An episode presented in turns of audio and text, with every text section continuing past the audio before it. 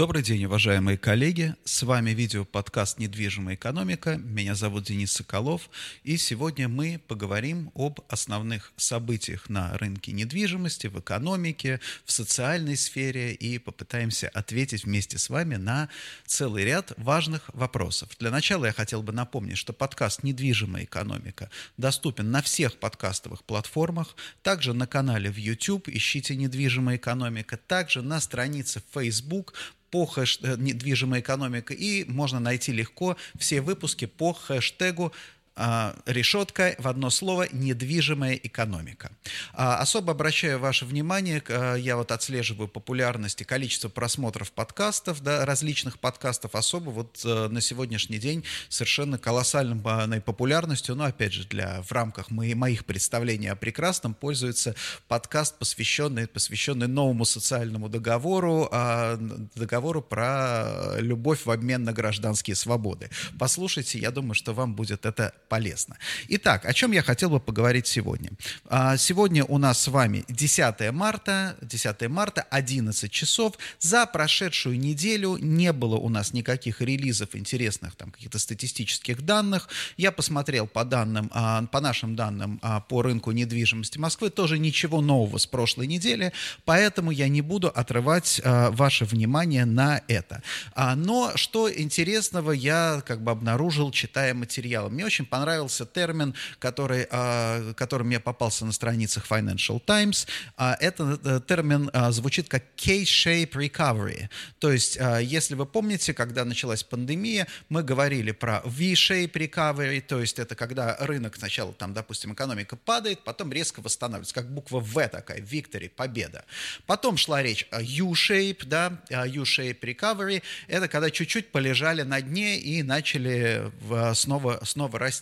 Потом, да, потом новая совершенно Nike Swoosh, это такая вот как бы как логотип Nike, упали резко, потом медленно отрастаем, да, это вот собственно наш российский российский рынок, российская экономика обычно вот по как бы по формуле Nike, по логотипу Nike развивается. Но вот новый совершенно термин — это K-shape, K-shape как буква К. Что это означает? Это означает, что богатые богатеют, бедные беднеют. То есть происходит вот эта вот пандемия стала стала триггером усиления неравенства. То есть, допустим, обеспеченные слои и как бы хорошая, крепкая экономика, какие-то определенные отрасли пошли вверх, остальные пошли вниз. Да? И, собственно, вот сейчас регулятор, идеи регулятора и, собственно, все, как бы, все проекты регулирующих органов там, Европы и Запада как раз направлены на устранение вот этого неравенства и как сделать так, чтобы вот этого K-shape не было. Потому что в какой-то степени действительно K-shape это гораздо хуже, чем U-shape и все, все остальное. Да? Это, наверное, самый негативный сценарий.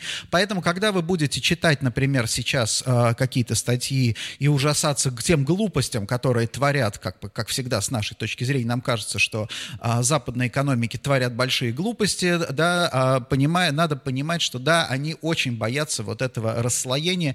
K-shape, расслоение э, по доходам никогда не было вообще проблемой в России. Мы никогда, ну как бы мы всех понимали, что есть богатые, есть бедные, но в целом дело все в том, что мы, наверное, как постсоветские люди, вот эта постсоветская идеология, она, в общем-то, приучила нас к тому, что расслоение, сильное расслоение — это норма. Это норма как бы во всем мире. В Советском Союзе, естественно, расслоение как бы вроде бы как не было статистически, но мы все его наблюдали, но это, опять же, там, советское двоемыслие позволяло нам с этим уживаться.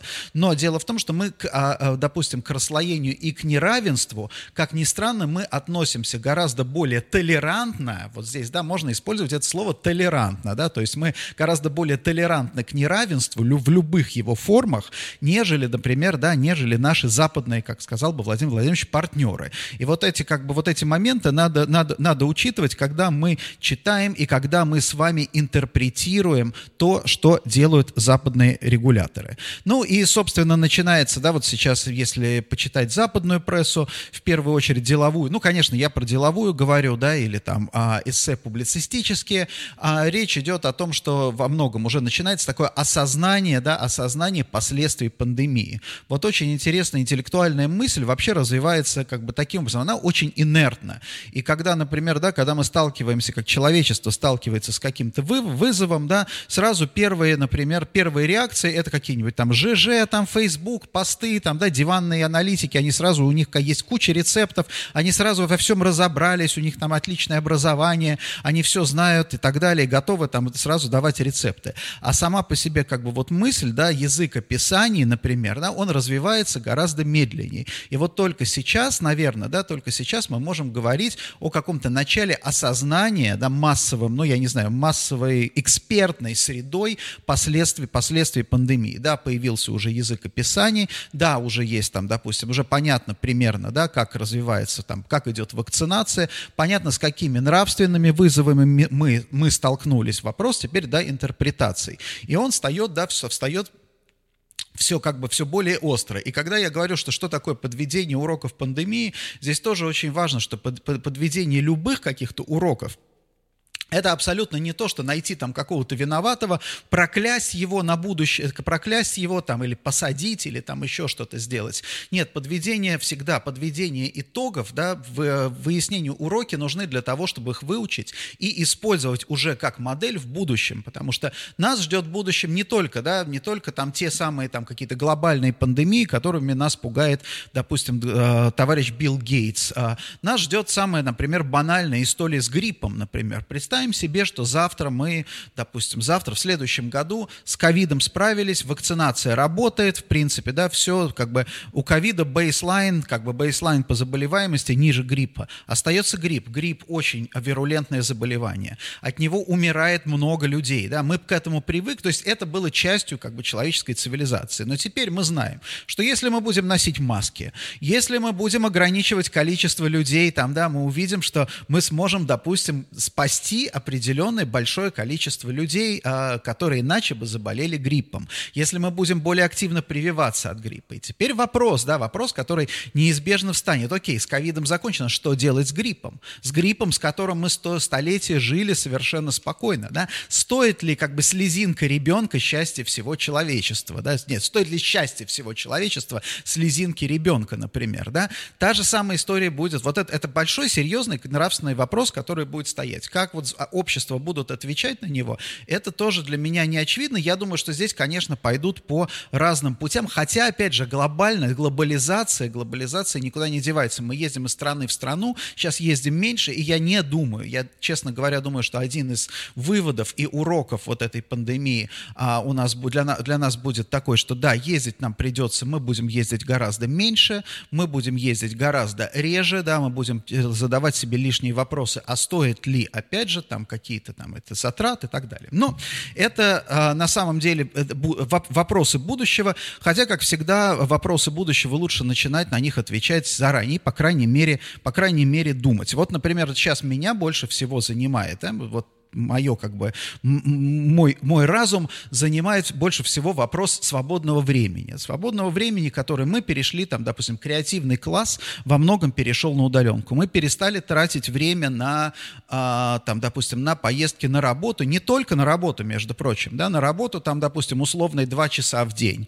да, а дальше поездки на встречи, это тоже, ну, в среднем, там, понятно, что все по-разному там встречаются, но в среднем, наверное, это тоже, ну, один час в день. день, вот если так вот наверняка, да. Дальше командировки. Командировки тоже, если привести вот эти все переезды, это тоже где-то вот, наверное, ляжет тоже на один час в день. Отпуск, да, перелет в отпуск, сам, сама по себе поездка, это тоже. То есть мы получаем там, примерно мы выгадали четыре часа за один рабочий день. Что такое четыре часа за один рабочий день? Это за неделю двадцать часов. То есть это в неделю у нас лишние сутки появились, да. Как мы тратим это время?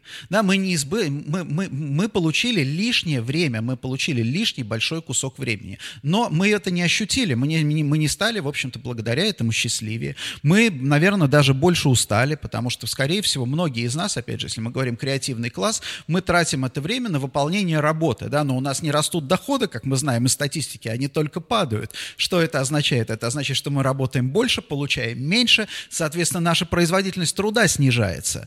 Получается, если мы будем работать еще больше, то наша производительность труда будет еще ниже. И тогда возникает резонный вопрос. Где-то нужно найти вот эту точку, да, вот этот sweet spot, вот этот sweet spot, где оптимальная производительность труда при достаточных адекватных затратах времени. И дальше возникает вопрос, на что тратить время, потому что последние, например, там, поколение X и там, ранние миллениалы, например, мы все, да, мы все жили в этой вот ситуации, нам не хватает времени на работу. Если у нас выпадет еще один какой-то кусочек времени, мы еще что-нибудь сделаем. Мы запустим еще один проект, мы там, допустим, напишем там новую книгу и так далее. И это мы обязательно сделаем. Вопрос в том, что да, сейчас это как бы, наверное, оказывается и не очень востребованным, и не очень нужным. И это, наверное, вот сильное будет такое вот, сильно должно поменять представление людей о образе жизни. И вот представление людей об образе жизни, о прекрасном и так далее. Вот это то, над чем я сейчас размышляю, потому что, мне кажется, места там коллективного труда, офисы,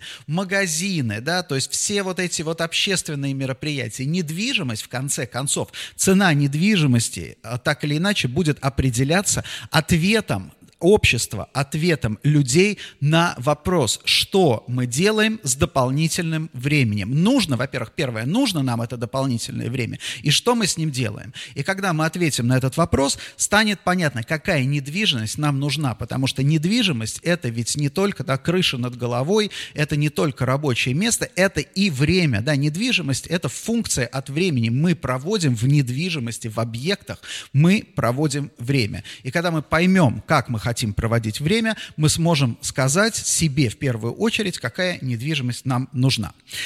Немножко про Россию. Что у нас происходит в России? Значит, в России у нас все как всегда. Да? В России, если в мире, там, допустим, мы отвечаем на вопросы там, глобального потепления, там, я не знаю, неравенства и так далее, в России ведется в последнее время, как всегда, очень важная и насыщенная дискуссия на тему, кто был Сталин, выдающийся менеджер или кровавый диктатор. Да? То есть вот мы как бы толчемся, все, бьемся над этим вопросом. Я, конечно, всех призываю забыть про этот вопрос. Это уже, в принципе, никому не интересно. Да?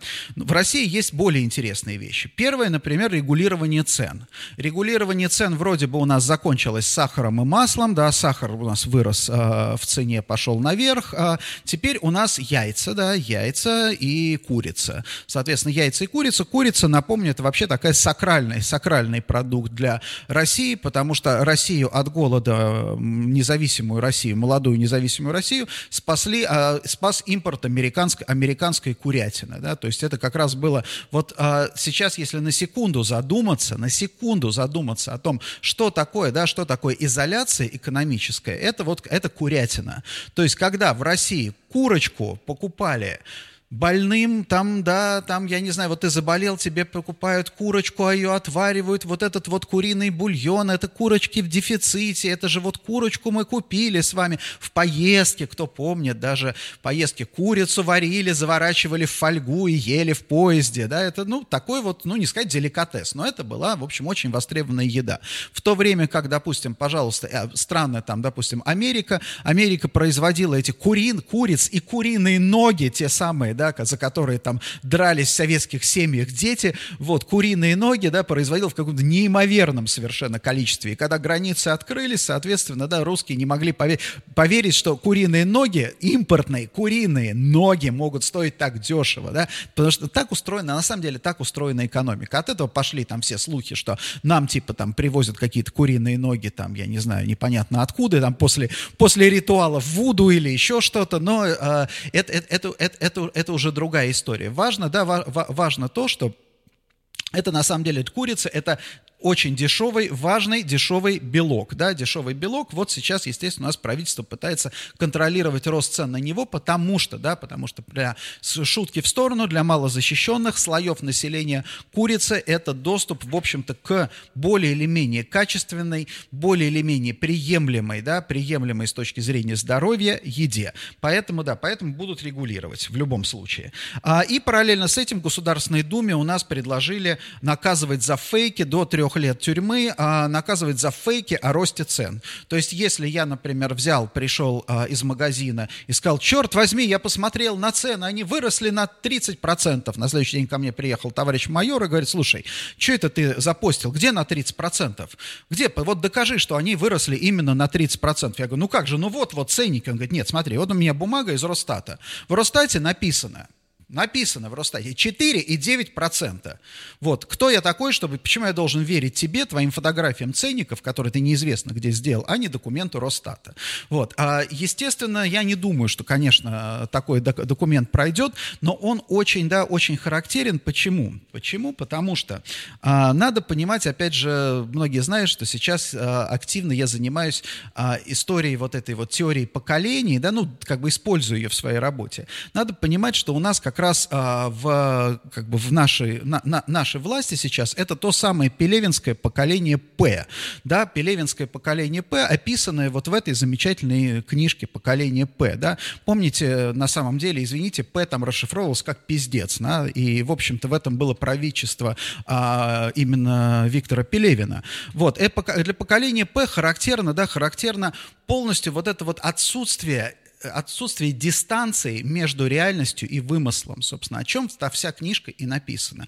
То есть, как рассуждает, например, наша Госдума. Если никто не будет говорить о том, что цены растут, цены расти не будут, да, потому что какие причины у роста цен?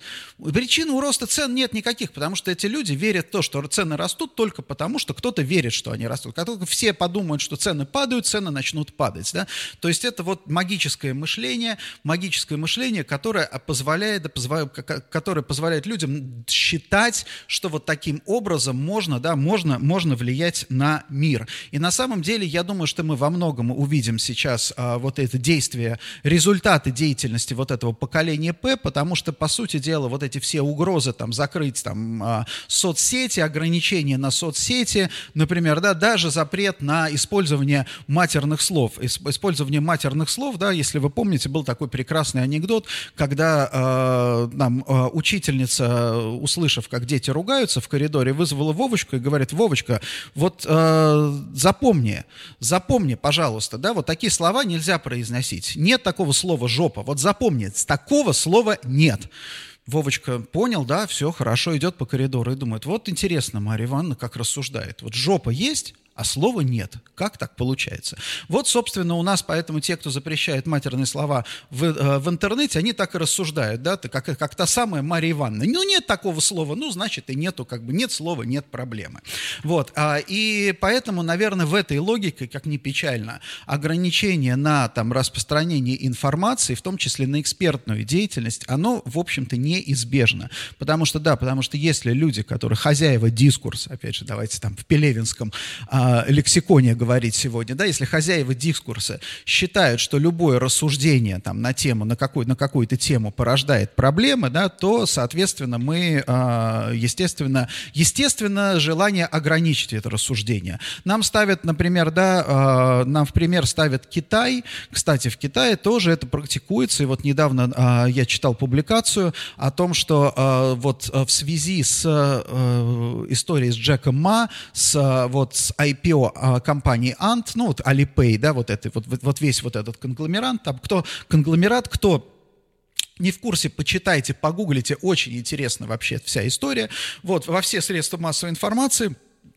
был разослан циркуляр, запрещающий комментировать вообще деятельность вот этого конгломерата с любой экономической точки зрения, за исключением перепечатки, прямой перепечатки тех публикаций, которые придут из там, Министерства правды. Вот что это такое. Это представьте себе, да, то есть как, как бы у, у нас так, такой, такая ситуация пока невозможна. Это представьте себе, как, например, перед ай пи о Озона, да, допустим, разослали бы в СМИ СМИ а, запрет полный на публикацию любой информации, любых упоминаний озона, за исключением того, что, допустим, приходит из, а, я не знаю, из администрации президента.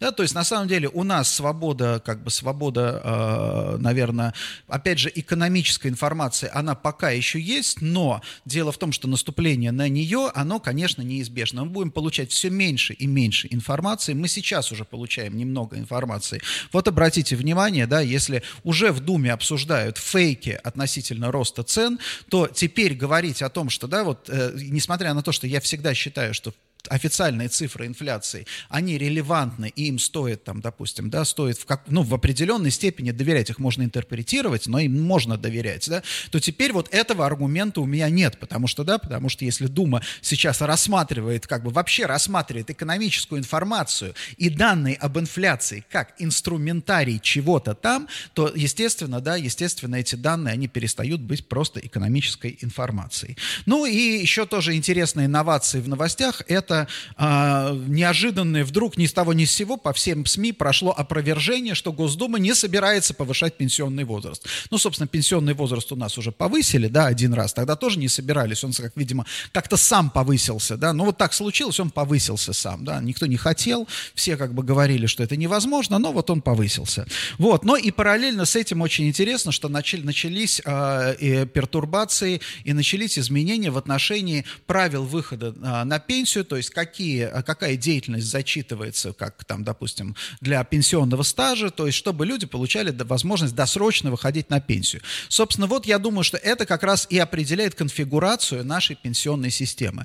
То есть у нас, я думаю, будет очень жесткая, такая достаточно суровая пенсионная система с большим очень пенсионным возрастом, с очень маленькими, там, по сути дела, пенсиями, но на это будет навешиваться, то есть маленькие пенсии, да, которые будут позволять исключительно то есть зачем вообще пенсии нужны? Пенсии нужны, чтобы платить ЖКХ. Точка, да, то есть чтобы, допустим, да, чтобы не было, не, не копились долги по ЖКХ, то есть пенсия должна быть такая, чтобы можно было долги по да, жилищно-коммунальному, то есть не, не, не возникал бы вот этот вот эффект снежного кома, значит, а, и, соответственно, на это будут навешиваться целые там категории каких-то льгот точечных, понятно, в зависимости от а, участия там, что называется, гражданина, потому что, опять же, что любят там а, люди, которые, да, а, там, с постсоветским прошлым, они говорят, что ну как же, нам же нужна социальная справедливость. А какая же тут социальная справедливость? Кто-то получал высокую зарплату и много в пенсионный фонд отдал, что ему теперь и пенсию платить высокую? Но так всю жизнь хорошо жил. Наоборот, там социальная справедливость должна быть какая-то другая, она точечная. И, соответственно, да, соответственно, у нас будут создаваться, наверное, вот эти вот льготы, системы институций различных, да, различных льгот, типа там, допустим, кому-то можно будет на пенсию пораньше вы, выйти, да, то есть, видите как, если вы, например, там, допустим, если вы врач, то ваша служба в армии будет зачитываться в пенсионный стаж или там учеба, а если вы, например, там, допустим, аналитик в банке, то не будет зачитываться, да, потому что зачем? Ты как бы аналитик в банке, а не, а, а, а не, а не врач, вот, поэтому а, ты как бы гражданин скорее второго сорта. То есть вот эта вот, а, вот, вот, вот, эта вот система, я думаю, будет развиваться. Ну и, и параллельно с этим существует система, опять же, пенсионная, альтернативная, да, альтернативная пенсионная система, это именно пенсии, да, пенсии там силовиков, пенсии военных, вот, по Пожалуйста, у нас было там две недели назад информация, что у нас теперь мили, э, там полицейских, пенсионеров больше, чем действующих полицейских, да, то есть, а это, по сути дела, если учесть, что полицейские пенсионеры на, на пенсию полиции выходят там сорок пять лет, например, да,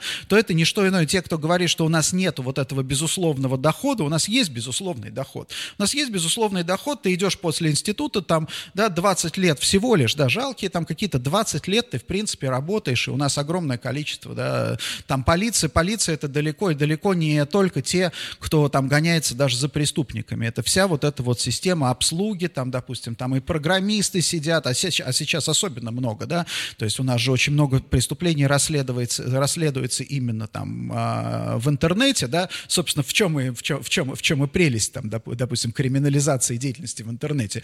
Ты, в принципе, сидишь, да, сидишь в кабинете, там, да, загружаешь там какие-то данные, в сорок пять лет ты выходишь на пенсию, получаешь свою пенсию, там, ты тысяч, там, сорок-пятьдесят, вот тебе и вмененный доход, вот тебе и безусловный доход. После этого ты можешь идти, устраиваться на какую-то там другую работу, да, дополнительно там подрабатывать, использовать там свои старые связи, приторговывать там какими-нибудь базами данных и так далее. То есть, в принципе, вот этот вот слой достаточно, да, достаточно серьезный. Представьте себе, если у нас таких пенсионеров на сегодняшний день больше, чем действующих, да, действующих, э, допустим, полицейских.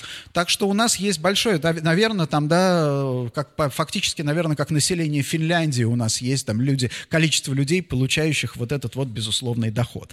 Ну и напоследок, о чем я сегодня хотел поговорить, это о том, что у нас сейчас очень много соблазнов, и в том числе в экспертном сообществе, сравнивать там, допустим, Россию с СССР. И действительно, очень много внешних признаков, которые, да, которые позволяют сделать вот такие там выводы и красивые метафоры и так далее. Вот я бы хотел очень предостеречь от этой ментальной ловушки, да, потому что соблазн очень велик, но здесь, наверное, сейчас интереснее смотреть на различия, потому что, ну, понятно, сходство, понятно, сходства откуда берутся. Они эстетические сходства, между прочим, да, это у нас там, пожал, пожалуйста, у нас там герб, гимн, да, то есть у нас очень много эстетического сходства. У нас даже, допустим, да, даже интерьеры, например, в которых там Владимир Владимирович Путин сидит, да, когда выступает там и когда общается с, с людьми, да, в этом его э, в удаленной студии. Вот, э, там они, они тоже, они же, это советские интерьеры, это чисто советские интерьеры. То есть эстетика, она понятна, и она нас как бы должна, да, вводить в заблуждение. Но это не так. У нас есть фундаментальные несколько, да, несколько отличий. Я сегодня не буду говорить об этом подробно, но мне кажется, важно, да, вот заронить эту мысль, да. Первое, самое, а, самое, самое, самое главное, да, в СССР как такового, да, вот не было слоя бенефициаров, не было слоя людей, которые, да, которые говорили, вот, собственно, СССР — это мы, да, мы его, им управляем в собственных интересах. Нет, вот этих слоев, да, и люди, были люди, которые использовали СССР в собственных интересах, но капитал, да, капитал не находился, они контролировали, да, многие там контролировали, кто-то контроли, потоки там капитала, но, во-первых, но не было самого понятия капитала, то есть вот капитал, деньги, они были там фактором, да, фактором потребления, но не факт, но они не являлись вот в этом капиталистическом смысле капиталом. Да, советский человек не понимал, что такое мультипликатор. Советский человек понимал только, что такое жить от зарплаты до зарплаты. Советский человек понимал, что можно там, допустим, если там украсть чего-нибудь, да, то можно сложить деньги в коробку из-под обуви, например, и держать ее. Но, допустим, превратить это в какое-то вот имущество, наследство, там, да, это было, это было невозможно, даже ментально было невозможно. Вот, кстати, да, опять же, когда у нас началась либерализация экономики, обратите внимание, у нас большое количество было иностранных авантюристов, которые четко понимали, четко понимали, что если они сейчас приедут в Россию, да, они будут работать не с деньгами. Неважно, абсолютно неважно, что Россия нищая страна. Важно, что в России очень низкие мультипликаторы. Важно, что в России, например, да, вот, вот сейчас, вот пост, постреформенной России, например, компания стоит сколько? Компания стоит, э, ну, как бы, если бы ее там покупать компанию, это годовая выручка, по сути дела, там, или двухгодовая, да, в лучшем случае. Потому что, да, потому что горизонт мышления вот такой, советский человек, постсоветский человек там понимал, вот они деньги, да, вот они вот сейчас у меня деньги, вот это деньги. А то, что когда-то будет в будущем, я вообще не знаю, что это такое. А любой, например, да, человек, который рос в, там, допустим, у которого было экономическое мышление, он понимал, что сегодня компания или там здание, или там объем, объект, или завод стоит, условно говоря, одну выручку, а завтра, там, через три года он стоит, будет стоить десять выручек. Не двадцать, двадцать не будет, да, десять выручек. А если хорошо, двенадцать выручек. И они действительно тогда вкладывались вот в эти мультипликаторы. Почему на самом деле, почему вот а, тех же самых там вот эти, а, когда начиналась приватизация, почему а, пытались, да, пытались ограничить участие иностранных там, допустим, во всех конкурсах, да, почему до залоговых аукционов не допустили иностранные компании, да, потому что иностранные компании загнали бы цены гораздо выше, потому что они понимали, что они будут работать с мультипликатором. Наши а, деятели, конечно, не понимали этого. Соответственно, не понимали, и а, когда началась вот эта вот вот э, вся, как бы, вся российская, да, российские реформы, то есть для многих иностранцев и для очень многих, например, ну, не для, для очень немногих э, российских людей, да, было понятно, было понятно, что, как, какие перспективы у экономики, да, что где, что будет возможность зарабатывать деньги, опять же, на росте экономики, на мультипликаторах. И для многих, для некоторых, я вот не хочу сказать для многих, вот только для некоторых стало очевидным и предсказуемым то, что мы увидели полит... как бы экономический бум в нулевых. Да? То есть, опять же, вспомните, вот сейчас там, а, там публикуются статьи про Штефана Дюра из Эконивы. Эконива — это оттуда, да, это вот в те времена закладывались, в принципе, вот эти вот, эти вот, а, вот, эти вот объекты, активы, предприятия, потому что было многим понятно, как, а, как будут расти, как будут расти цены, как будет расти капитал, в первую очередь капитализация экономики, как будет создаваться и расти вот этот капитал. Вот советский человек этого не понимал в принципе. Вот сейчас российский человек это понимает. Российский человек понимает. То есть для советского человека, например, да, для него было совершенно понятно и естественно. Он был, он жил в выученной бедности. Ему вот как сказали, у нас была кровопролитная война, после которой, да, мы не можем там, допустим, э, там восстановиться до сих пор. А вот в Америке войны не было. Они вроде как живут хорошо, но у них зато там негров линчуют, и плюс еще это самое, и плюс еще там очереди за фудстемпами, да, то есть нам показывали. То есть советский человек это воспринимал естественно, он не понимал, что такое, например, там потерянные десятилетия. Сейчас люди в России очень хорошо это понимают. Они понимают, что есть, да, что как бы могло быть, и как оно должно быть, и как есть сейчас. То есть я им не имею в виду там массу людей, тех самых там, сколько там сейчас, сорок семь процентов людей, которые черпают там информацию из телевизора, да, сорок семь процентов людей, все, с ними э, как бы...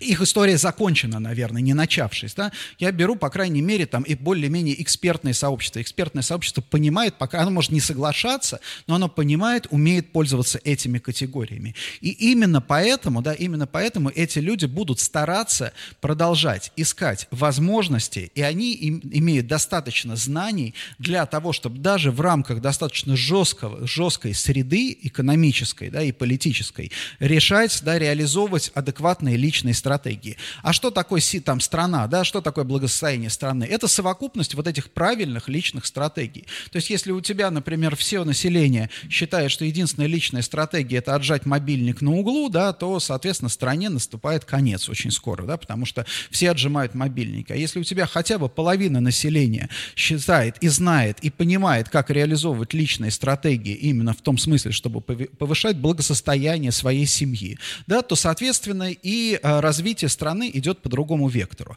Поэтому, на самом деле, я вижу все-таки э, вот эту нынешнюю российскую систему, какая бы она, как бы к ней ни относиться, она гораздо более устойчива, чем э, поздний СССР. В позднем, СССР. в позднем СССР не было ничего, не было ни одной основы устойчивости. Он был никому не нужен, по большому счету, да, в принципе, никому не нужен эмоционально, потому что все прекрасно, ну, как бы, да, это как бы вот это убожество, эстетическое убожество жизни, оно никуда, как бы, оно Оно было понятно, да, экономически, да, у тебя не было никаких перспектив, социальных там перспектив, социальных лифтов тоже не было, то есть, в принципе, не было ни одной группы, как бы, влияния, ни одной группы людей, которым это было бы, ну, вот в целом очень-очень-очень-очень выгодно. Ну, понятно, были там военные, которые давали присягу, да, но это было, скажем, скажем так, вот этого, а, вот, вот эти же самые военные а, в другой, там, да, в друг, при, при другом режиме, при другом формате, они точно так также нашли бы себе там применение. Да? Сейчас ситуация иная.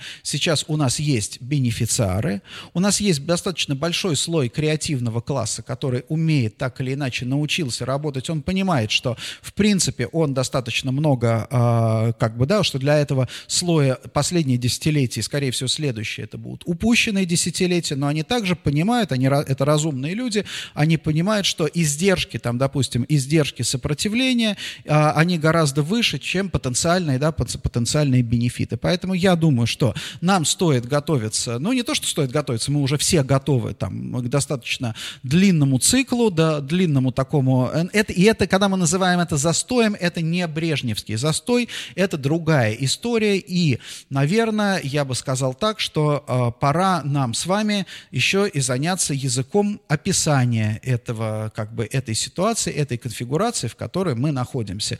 Потому что, к сожалению, сожалению, русский язык политических описаний, он слишком сильно эмоционально окрашен, да, то есть он пытается, опять же, ну и э, мало того, что сам по себе язык эмоционально окрашен, и, собственно, люди, которые занимаются, там, допустим, той или иной пропагандой, пытаются придать ему еще большую эмоциональную окраску. Здесь речь идет о язы- экспертном языке, описании экономической ситуации и а, тенденций, и перспектив. И я буду в а, своих публикациях а, все больше и больше внимания уделять этому. Именно созданию вот этого экспертного вокабуляра описания российской экономики. Спасибо большое, дорогие коллеги. Напоминаю, что вы можете подписаться на мои подпа- подкасты во всех агрегаторах подкастов. Это и Apple подкаст, Google подкаст. В любой программе подкастов ищите «Недвижимая экономика». Facebook, хэштег «Недвижимая экономика». YouTube «Недвижимая экономика» канал. По любым, да, по любым каналам подписывайтесь, слушайте,